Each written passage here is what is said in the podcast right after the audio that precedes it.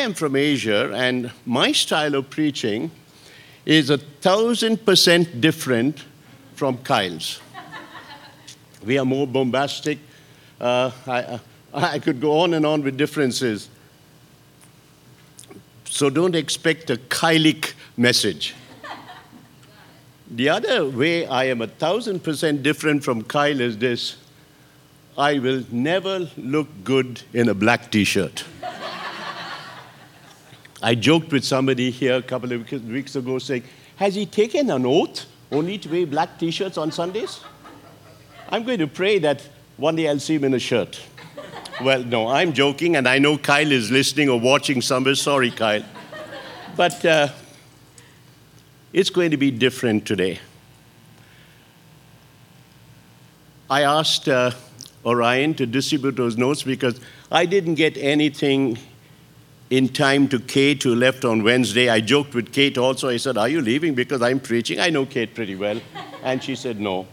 But uh, I didn't know you were going to have any kind of projection other than the music, Orion. And so these are, this is not an outline.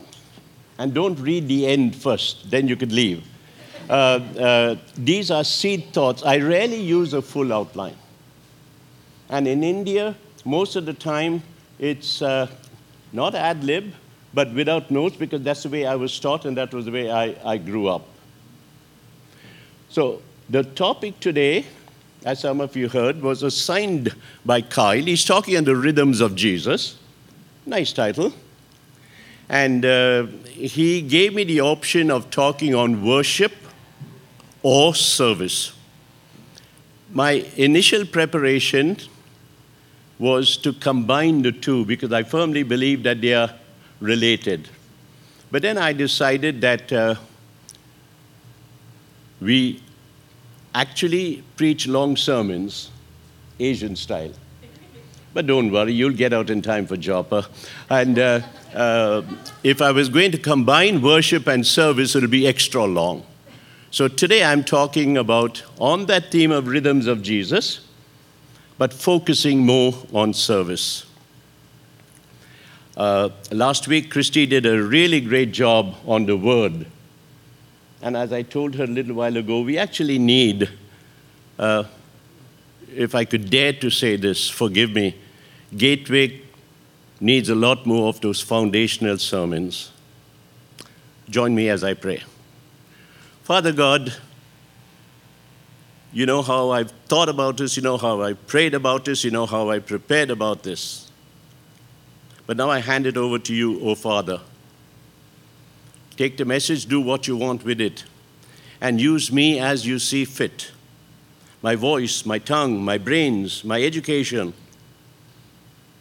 everything, Lord, I pray that you will use it as I always pray in the way that you believe it's to be used and I pray with the psalmist that the words of my mouth and the meditation of all our hearts together this beautiful day would be more acceptable in your sight, O Lord, our strength and our Redeemer. In Jesus' name I pray. Amen. One other little thing uh, uh, about the message today is I might ask, not anybody in particular, I might say, could somebody read that scripture? That's our style where I come from. It brings forth a lot of participation. That's one. And it helps me because the lighting here is not, you know, it's a theater. And so we don't expect blazing lights. So if I have a little problem reading, and I, I, I got this Bible at half price, but it's a very, very, very small print, but I love it, so I'm still using it. So if I ask you to read, please help me. And in that context, uh, uh, the first one I might ask you to read is John 15, 4 to 7. Not yet, if I ask. But beginning on this, the rhythms of Jesus, it's, as Christy also said last week, it's just more than just rules. It's not just like a law or a commandment. I like to envision it as ripples. You throw a pebble into a pond, all around, you know, in other words, it's inevitable. Because of that core where the pebble went in, because of that center, the ripples come. No other reason. I'm not talking about waves and currents and so on. I'm talking about you stand on a, a, a still pond and you flip a, a brick into it, and immediately, all the way to the shore, the ripples come. And the rhythms of Jesus are just like that inevitable. If Jesus is the core of your life, if Jesus is our very existence and our reason for existence, if Jesus is our, I like this word, our essence of being, and He should be, then it is obvious, it's logical that there should be ripples flowing out from our life if Christ abides in us. If we are, common word used in the scriptures, Christ like. But what does abiding in us mean? Well, uh, if you want to read uh, somebody uh, uh 14, uh, or rather John 15, 4 to 7, that'll help me. Uh, if I've got it, well, I've got it, so I'll read it first. John um, 15, 4 to 7, listen to these words. Just one verse I'll read. Verse 7 says this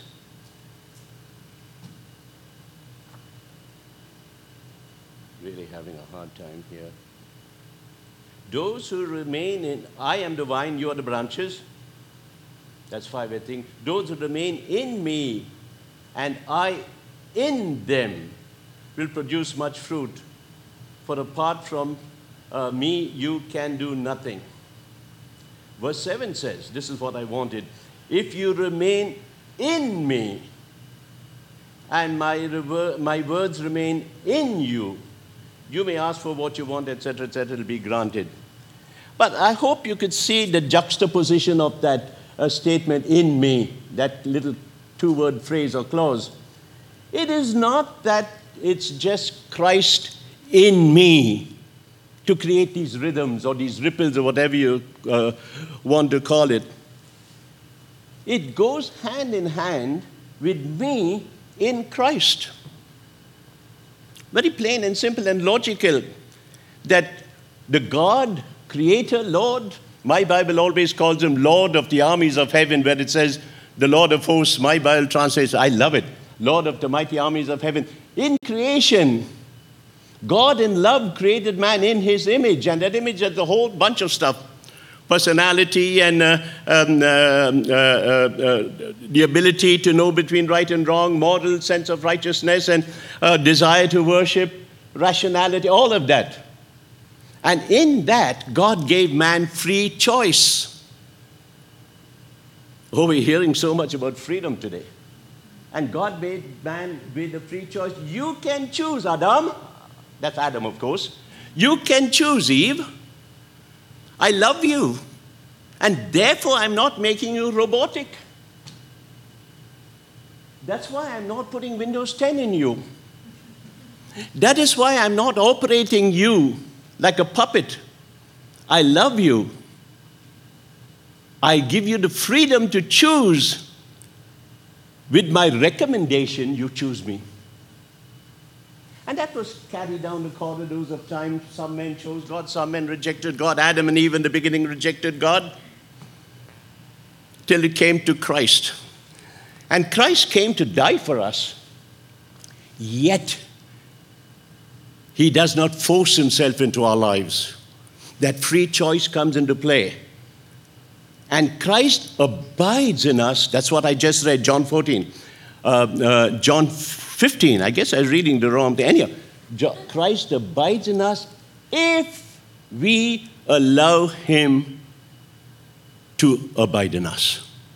It's mutual. Remember what Revelations I stand at the door and knock. If any man opens the door, I'm not going to push that door open. If any man hears my voice and opens the door for me, I will come in. So, Christ abiding in us is not something that's automatic. We are involved in that. And He abides in us, of course, you know how, through the Holy Spirit. A verse that we don't often use Acts chapter 5, verse 32. I'll just quote a lot of the scriptures. Acts 5:32 tells us that God gives his Holy Spirit to those who obey him. Acts 2:38, many people haven't even heard of the scripture. It says that those who repent and are baptized in the name of Jesus Christ for the remission of sins will receive the gift of the Holy Spirit. And listen to another verse, which is one of my absolute favorites, quoting it, of course, Romans chapter 6, verse 4, which tells us that by baptism we are buried into Him, into His death. I have a sermon I've not yet preached on called The Prepositions of Baptism. And we rise with Him. And the next verse says, we are united with Him. I know the word uh, uh, uh, uh mystic or mystical raises a lot of suspicion. I don't have a problem with it. I don't understand it. It's mystical to me, it's a mystery to me. But my Romans book says, chapter 6, verse 4, I have been united with Christ because I obeyed him. I obeyed him, I'm united with him. Hard to understand, but it is a spiritual reality. Once we fathom it, it's going to transform our lives. Because obeying Him, uniting with Him, He comes to live in us. And that's what the meaning of the word abide is. Very, very simply, it means to live in, to take up residence, to dwell in us. And what an amazing reality this is. I preached on this in Chicago just a few weeks ago. What an amazing reality. Now, get this now. Christ in me means God in me, right? Absolutely. Hey, look. Look at me. Look at my profile. I don't know what you see, but I have God in me. You have God in you. You have God in you. If you have obeyed Him. What does it make you, Josh? It makes you a God man. We don't use this terminology. But we are God people, God dash man, man dash God. Why? God is in me. You can't disprove that. Well, that's what we're talking about Christ abiding in us, dwelling in us, living in us, residence in us. Naturally, then, the ripples will flow out. It's a grand, grand thought that I'm not an ordinary person. I'm not just Indian. I'm not just colored. I'm not just third world. I'm not just preacher. I'm not just evangelist. I am Leonard W. Thompson, God man. And I praise God for that privilege.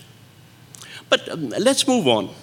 When Christ lives in us, the rhythms of Jesus, I've said this already, flow from us. Contact with the Father is one, prayer, the Word, worship, so on, and now service.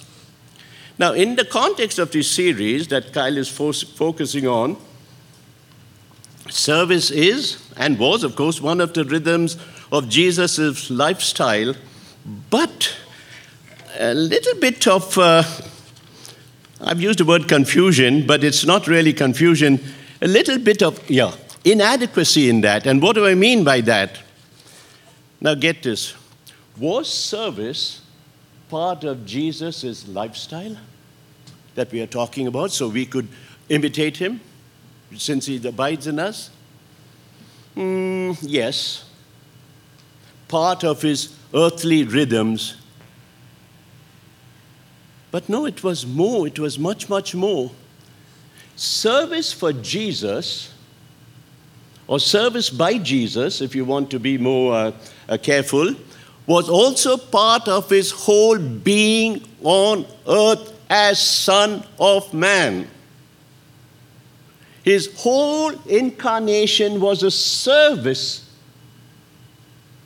The Bible says, and I'm going to uh, um, uh, just quote it Mark chapter 10, verse 45 Jesus came to serve and give his life as a ransom.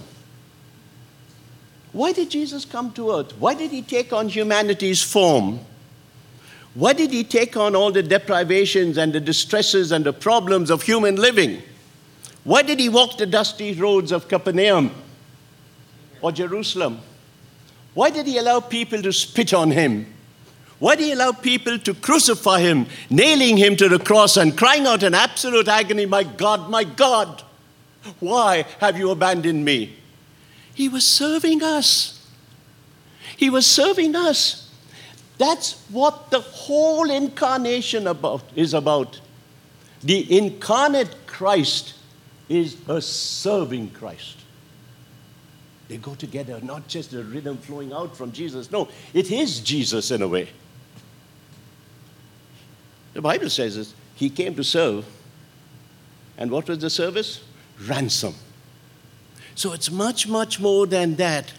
I could go further and talk about our God being a serving God, starting with Garden of Eden, and we leave all that theology aside. Now, therefore, having Christ abide in us and we in him, don't forget it must go together. It must go together. Christ in me, I in Christ. Having Christ abide in us and we in him, we must also have this whole life of ours a life of service. But again, what does that mean? Service simply means simply providing help for somebody else, relief. Sometimes it's even for ourselves, so popular today, self service. But serving like Christ means providing some kind of action or help or relief or giving aid or giving assistance, but to whom? Jesus came to serve us. Who do we serve? The church? in general, mankind, of course. But to answer that a little bit more carefully, I'll ask another question. Oh, does God want us to serve Him? Uh, Deuteronomy answers that question, paraphrasing it. I said, I'm going to ask you to read, I'm just going to paraphrase. Trust me, I'm not cheating on you. In Deuteronomy chapter 10, verses 12 to 13, the question is asked And what does God expect of us? To fear Him, obey Him, and then it says to serve Him with all our heart and with all our mind, and some extend that to all our heart, all our soul, all our mind, all our strength. To serve Him, yes, so God wants us to serve Him. So when God tells us that we are to serve Him, now get it now. What was my question? Whom do we serve? Deuteronomy says we serve him. That's definitely biblical. But that raises another question. A lot of questions in my uh, message today. Hold on now, hold on. Leonard Thompson served him, the Lord of the mighty armies of heaven, the Lord of the universe, sovereign creator, omniscient, omnipotent, omnipresent. What on earth can I do for him? Or what on earth do you think you could do for him? He doesn't need our help. He's God. He can do whatever He wants. Hey, look, He created us out of the dust of the earth. Hold on. But before the dust of the earth, there was nothing. So He created the dust and then He created man. And we have the audacity to say, Lord, I'm going to serve you. One of my friends will use a strong word here, and he's a preacher. I'm going to use it, don't misunderstand me, don't link it with me. But one of my friends, a good preacher, who also happens to be called Josh. So many Joshes. And uh, uh, he would say things like this What on? Never mind, let me leave the language alone. it's, it's a little too strong. But the question is this what on earth can I do for this great God? Am I not me? Am I not being a little presumptuous and saying, you know, God has called me to serve Him. You know why? Because I studied at Wheaton College in Cincinnati and Pasadena. You know why? Because I've been to 31 countries and preached in 27. You know why? And I'm not boasting.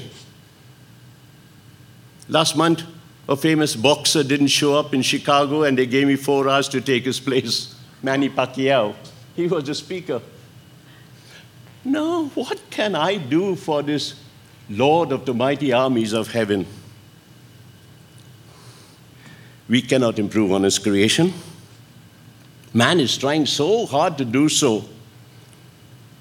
We play God, but we cannot uh, uh, fully control nature, though we try and are doing pretty well with it actually. But have you noticed how a hurricane will blow into Florida and everybody boards up, and overnight the hurricane changes its mind? You know what I'm talking about, and goes, no matter what we do to discover all of this, we cannot control nature. All our forest fires in California this week, prevention measures are made to prevent them next year. What do the forest fires do? Go somewhere else next year.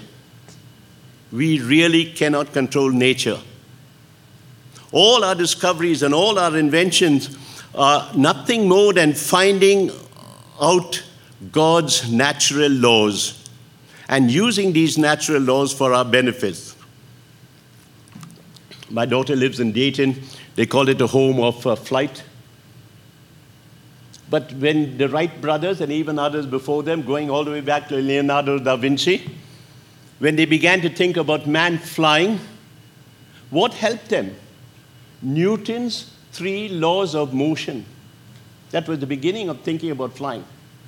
And where did Newton get these laws from? God had created them. These laws are there. We are just finding them out one by one and utilizing them for our benefit, just as God wanted. Back to flight. The theories of aerodynamics. They were there from creation. But man only now discovered them about a century ago, and so we have our great big Boeings or whatever you call it flying, or even going further into space. Those two guys didn't it. Did it recently, you know. They had the money to do it. But the point I'm making is this what can we discover God's laws? Yes, but more than that, what can we do for God? Theologically speaking, he does not need us. But practically speaking, there's something else that comes in. What does it mean to serve God? And here's a great quotation echoing my own beliefs and thoughts. Listen to this Serving God is a demonstration of your love for Him through your loving service to others. Serving God is because of my love for Him. It's a demonstration of my love for Him. But I could only demonstrate that love to God not by bending the knees or not by saying, Praise the Lord, praise the Lord, and I'm not making fun of anybody. Or by fasting, and I believe very strongly in the discipline of fasting, or even the discipline of silence, etc., etc., etc. But that does not necessarily demonstrate my love for Him. My demonstration of love for God and serving Him, serving Him, can only come. You may not like the word only, but I'm using it because I believe in it. Can only come when I lovingly serve others. And so I say, kind of the heart of the message, the core of the message Loving God and loving your neighbor is the essence of serving God. You are not serving God if you are not serving others. A whole um, parable on this, great one called the parable of the Good Samaritan. In that context, we get these words. I'm going to paraphrase the whole passage. Thou shalt love the Lord your God with all your heart, with all your soul, with all your strength, with all your mind, and conjunction. When I got married, my wife died five years ago. Tomorrow's her burial day. When I got married, I was no longer Leonard Thompson. It was always, for 48 years, Leonard and Tom, Pam Thompson. Oh, there's that conjunction there. You don't like it. In today's modern world, in marriages, we don't like that conjunction and. My grammar teacher told me when you have an and, it doesn't separate anything.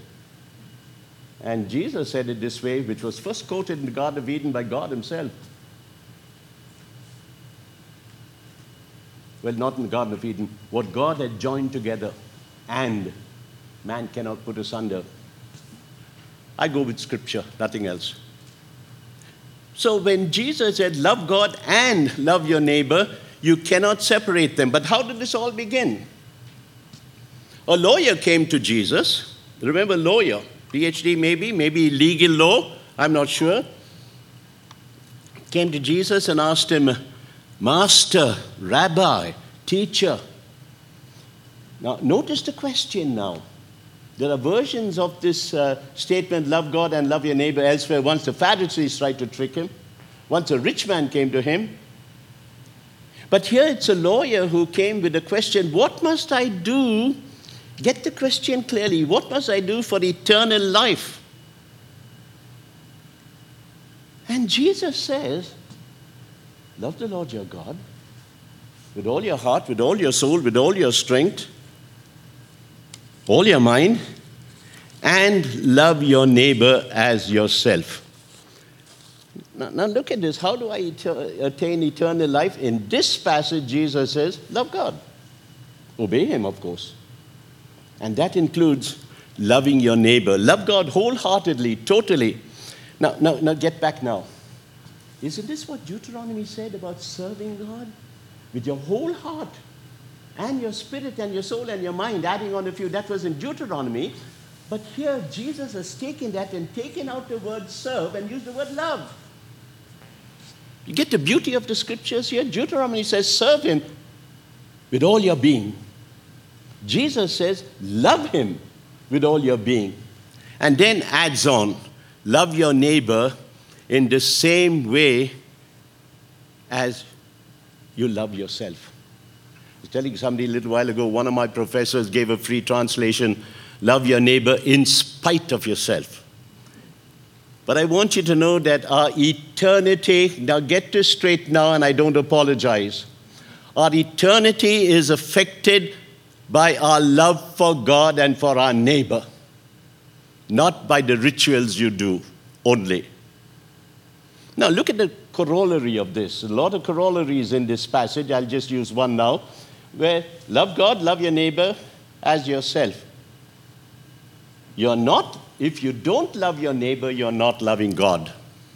Corollary, logical. No argument with that. Come on now. Love God, love your neighbor as yourself. But you know whether you're loving your neighbor or not. If you're not loving your neighbor, sorry, you don't love me, God says. Now, this is a loaded statement, and the lawyer kind of perhaps knew what was um, uh, what Jesus was trying to say. Jesus was connecting loving God and worshiping God with service to others, and so he comes back with another question. Not my question, the lawyer's question. But Lord, Rabbi, who is my neighbor? Now, hold on, this was a Jewish guy. This was the guy who probably went to the temple, he was a lawyer. This was the guy who probably did all the rituals of the Passover. He probably washed his hands before meals and gargled his throat. He probably kept away from pork loin. This was a Jew asking Jesus the question. And Jesus gave him this parable. Ho, oh, ho, ho, ho, listen to this. He says there was a man, a Jew, going from Jerusalem to Jericho. No time to elaborate on all of that. On the way, he was waylaid by thieves, by thugs, by unkempt people who didn't go out and get a job, who made their living cashing in on others. You know them, don't you? They waylaid this young man, I presume he was young, beat him up, left him bleeding and dying. Jesus' story. And Jesus said a priest went by, crossed the other side, and I've got to go to the temple. If I touch him, I become unclean. I can't do what needs to be done. A Levite comes by and he hurries on his way. He's got to preach a sermon, see? Well, leave those two guys alone. But then a Samaritan comes. A hated Samaritan comes. And he says, Hold on, hold on, let me see what's happening. I see a bleeding man. And he has a donkey with him probably not riding it, loaded with stuff for this journey, probably a tradesman, a traveling salesman. And he stoops down and he gets his hands dirty with the blood, and the blood mixes with the dust. And he turns him over. Shock.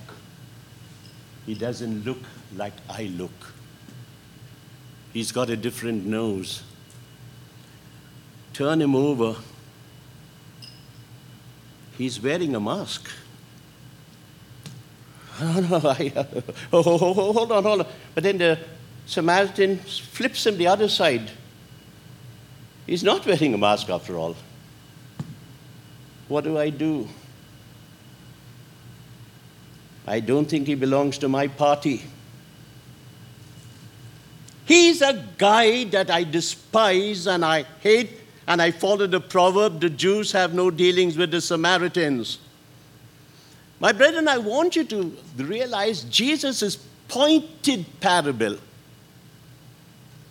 Now, this is Jesus, not Leonard Thompson. The pointed parable was that loving God and loving others leads to service to others and the example of service that Jesus gave was to those who were not liked, who were despised, who were not like you and me. And I gave some rather harsh examples, but I've been experiencing it. Hey, look, I've got a colored face. And Jesus said, that kind of service is what I'm really looking for. The service to the people you despise, the people who do not look like you, the people who don't think like you, the people who don't vote like you, the people who don't dress like you. And I have found them all over Des Moines.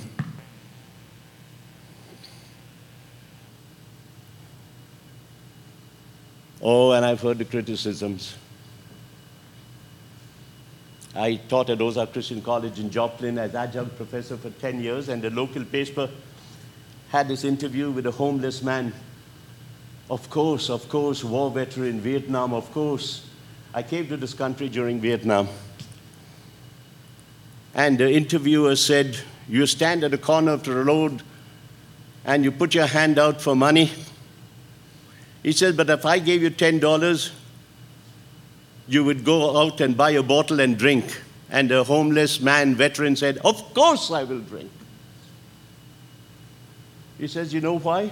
Look at that building that has no doors and no windows. It's abandoned. That's where I live. Go in there and see the newspapers and the cardboard I sleep on. And in the bitter winter, while you are in a heated car, I'm covering up with those blankets, and the only way I go to sleep is with drink. If you don't want to give it to me, don't give it to me. But don't judge me. You don't know what trauma I've been through on the battlefield. You don't know how I felt when I fought and got through all of this and gained nothing by it. Don't judge me. Those are the people Jesus said, now forget. Now you might say, oh, Leonard Thompson, you're going too far. I am not. Jesus said it. Love God, love your neighbor, and who's my neighbor? That despised person. Remember, the question was asked not by Leonard Thompson, it was asked by the lawyer. Who is my neighbor? That dirty man on the street, covered with blood and dust. Notice the beauty of this parable. It's not a Jew with his law and everything helping the Samaritan. It's a Samaritan who didn't know God helping. And the story goes on. He took his food and used it as medicine. He put him on a donkey. He went there. And he also provided future care for the generations to come, in my words. Not just for the now and the temporary. He told the innkeeper, whatever expenses there are, don't worry. When I'm coming back next month, next year, I will pay for it because the program has to go on. And what program? Helping our neighbors. And who is my neighbor? He's sitting out there at the corner today.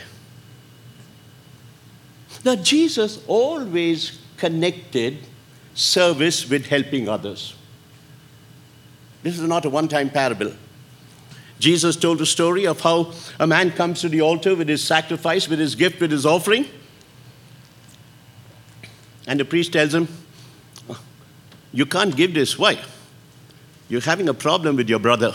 Go and settle that problem and come. Meaning, your offerings and your sacrifices and your goody goodies are of no help unless you could reconcile and show love for that neighbor. Love and forgiveness. Incidentally, if you want to know where that is, that's Matthew chapter 5. Don't come with gifts and sacrifices and talents and worship and praise and words of love if you do not love your neighbor. And if you hate your neighbor, if you've got problems, then set it right. Then come back and worship. Now, that's in Matthew chapter 5. But better still, in Matthew chapter 25, that great account of the end times. Let's limit it to Judgment Day. And this time in Matthew 25, Jesus uses the uh, metaphorical sheep and goats. Sheep on one hand, nicely dressed, forgive me, and goats on the other hand. We eat a lot of goat meat in India. You don't know what you're missing if you've never tried it. I also like lamb. By the way, I'll be preaching for Australia next Sunday, next Sunday and the next two Sundays. Lord of lamb there. Anyway, leave that aside. That's food. But sheep and goats. And Jesus will tell, paraphrasing it, in Matthew chapter 25, Jesus tells the goats, Welcome, welcome, come into my paradise, my words, come in. And the sheep say, Lord, what's the difference? And Jesus said, The sheep say, We kept your laws. We went to the temple. We observed the Passover. We took the communion. I said, Hallelujah. I did Joppa. Sorry. And, and Jesus says, You know, these goats, when I was hungry, they fed me. When I was naked, they clothed me. When I was in prison, they visited me. And the sheep say, But Lord, we did not see you in those positions. And yeah, yeah, yeah, because you sheep are blinded, my words. You sheep are self centered. You sheep are looking at yourselves. And Jesus says, if you had done these things to the least of my little ones, the most despicable of my creation, the most destitute, the filthiest of my creation, if you did this to them, you did it to me. That's what the goats did. Jesus always connected love for him and worship for him with service to others. The two cannot be separated. The two go together. That is real service. Now, this is the crux of serving God, not just serving nice people and lovely people, our own people, but extending that to even those who we do not identify with, those we do not like or agree with, those whom we hate. Jesus concentrates on helping those kind of people. You know, when we get to heaven, there'll be a lot of people we don't like. I know two missionaries in India were fighting a lot, and a negotiator came in between and he told one of them, he said, You better make peace with them because he's going to be in heaven with you. What are you going to do? serving God in the proper way has eternal significance. Gateway, remember, and don't worry, I'm beginning to close now. Remember this Thy will be done in Des Moines as it is in heaven, and I love that. But in heaven, oh, in heaven, there's no divisions, there's no inequality, there's no politics. Instead, there is full acceptance, full fellowship. And I like this. For me, heaven is also going to mean full camaraderie and enjoyment. And so I'll ask Gateway members. My daughter always tells me, the daughter sitting there, I've got two daughters. She always tells me, Dad, you know, Gateway has accepted you as one of them. And I said, after today's message, it might change. but Gateway members, as we talk about reaching out to others, how far have we gone? I was shocked. Many years ago, a Gateway member and I went for lunch. I was shocked. And I began to talk about reaching out to people in Des Moines. I, ta- I started talking about real missions. And he said, You see, Leonard, he said, we're a small church. We need to grow first. We need to expand ourselves first. When we become strong and when we are grown, then we'll reach out to others. Fallacy. Tina, older than Karen. And Karen gets born, and I tell her, See, Karen, I can't send you to school till I send Tina to school and college and everything. Then I'll start on you. What a fallacy to think that we need to grow first. I have been in the ministry for over half a century, for over 60 years. And I've been in mega churches in the 50s, where the Crusader Street Church of Christ was over a thousand members in the 60s. And in all my experience, I tell you this the church that looks beyond itself will grow. Look at the mega churches that have died because they didn't look beyond themselves. I repeat what I said, and this is me. In all the years of experience, teaching and preaching and evangelizing, the church that looks beyond itself will grow. And uh, the quotation I gave you, here's a continuation of that. We cannot do all of this on our own. Big orders, loving those we don't like, a big uh, a suggestion Take that homeless man into your house and give him that spare room. Somebody said about the Hindus in India, you want to convert a Hindu, keep the spare bedroom open because they get thrown out by the family, and it has happened. That's reaching out. And so the quotation continues All service to God is accomplished to the power which He supplies. All this service to God, demonstrating our service by love for others, can only be accomplished through the power which He supplies and therefore binds us together with Him. Oh, that means full circle. Demonstrate our love for God by serving others. He helps us accomplish it, and when we accomplish it, He abides in us more. Full circle. We abide in Him, for He abides in us. Because we love Him and have obeyed Him, and we seek with His help to be Christ like, and that leads us to serving others through Him who abides in us. So I ask myself this Am I truly serving God? Or are we playing church and faith? Is this merely a drama in religion? Love God, love your neighbor, serve your neighbor and serve God. By His Spirit, it can be done. And here's my promise as I close and get into the communion. And I'm going to ask you to take of the bread together when I say, let's take of the bread, etc. let me say this as my last statement. Love God, love your neighbor, serve your neighbor, serve God. By His Spirit, it can be done.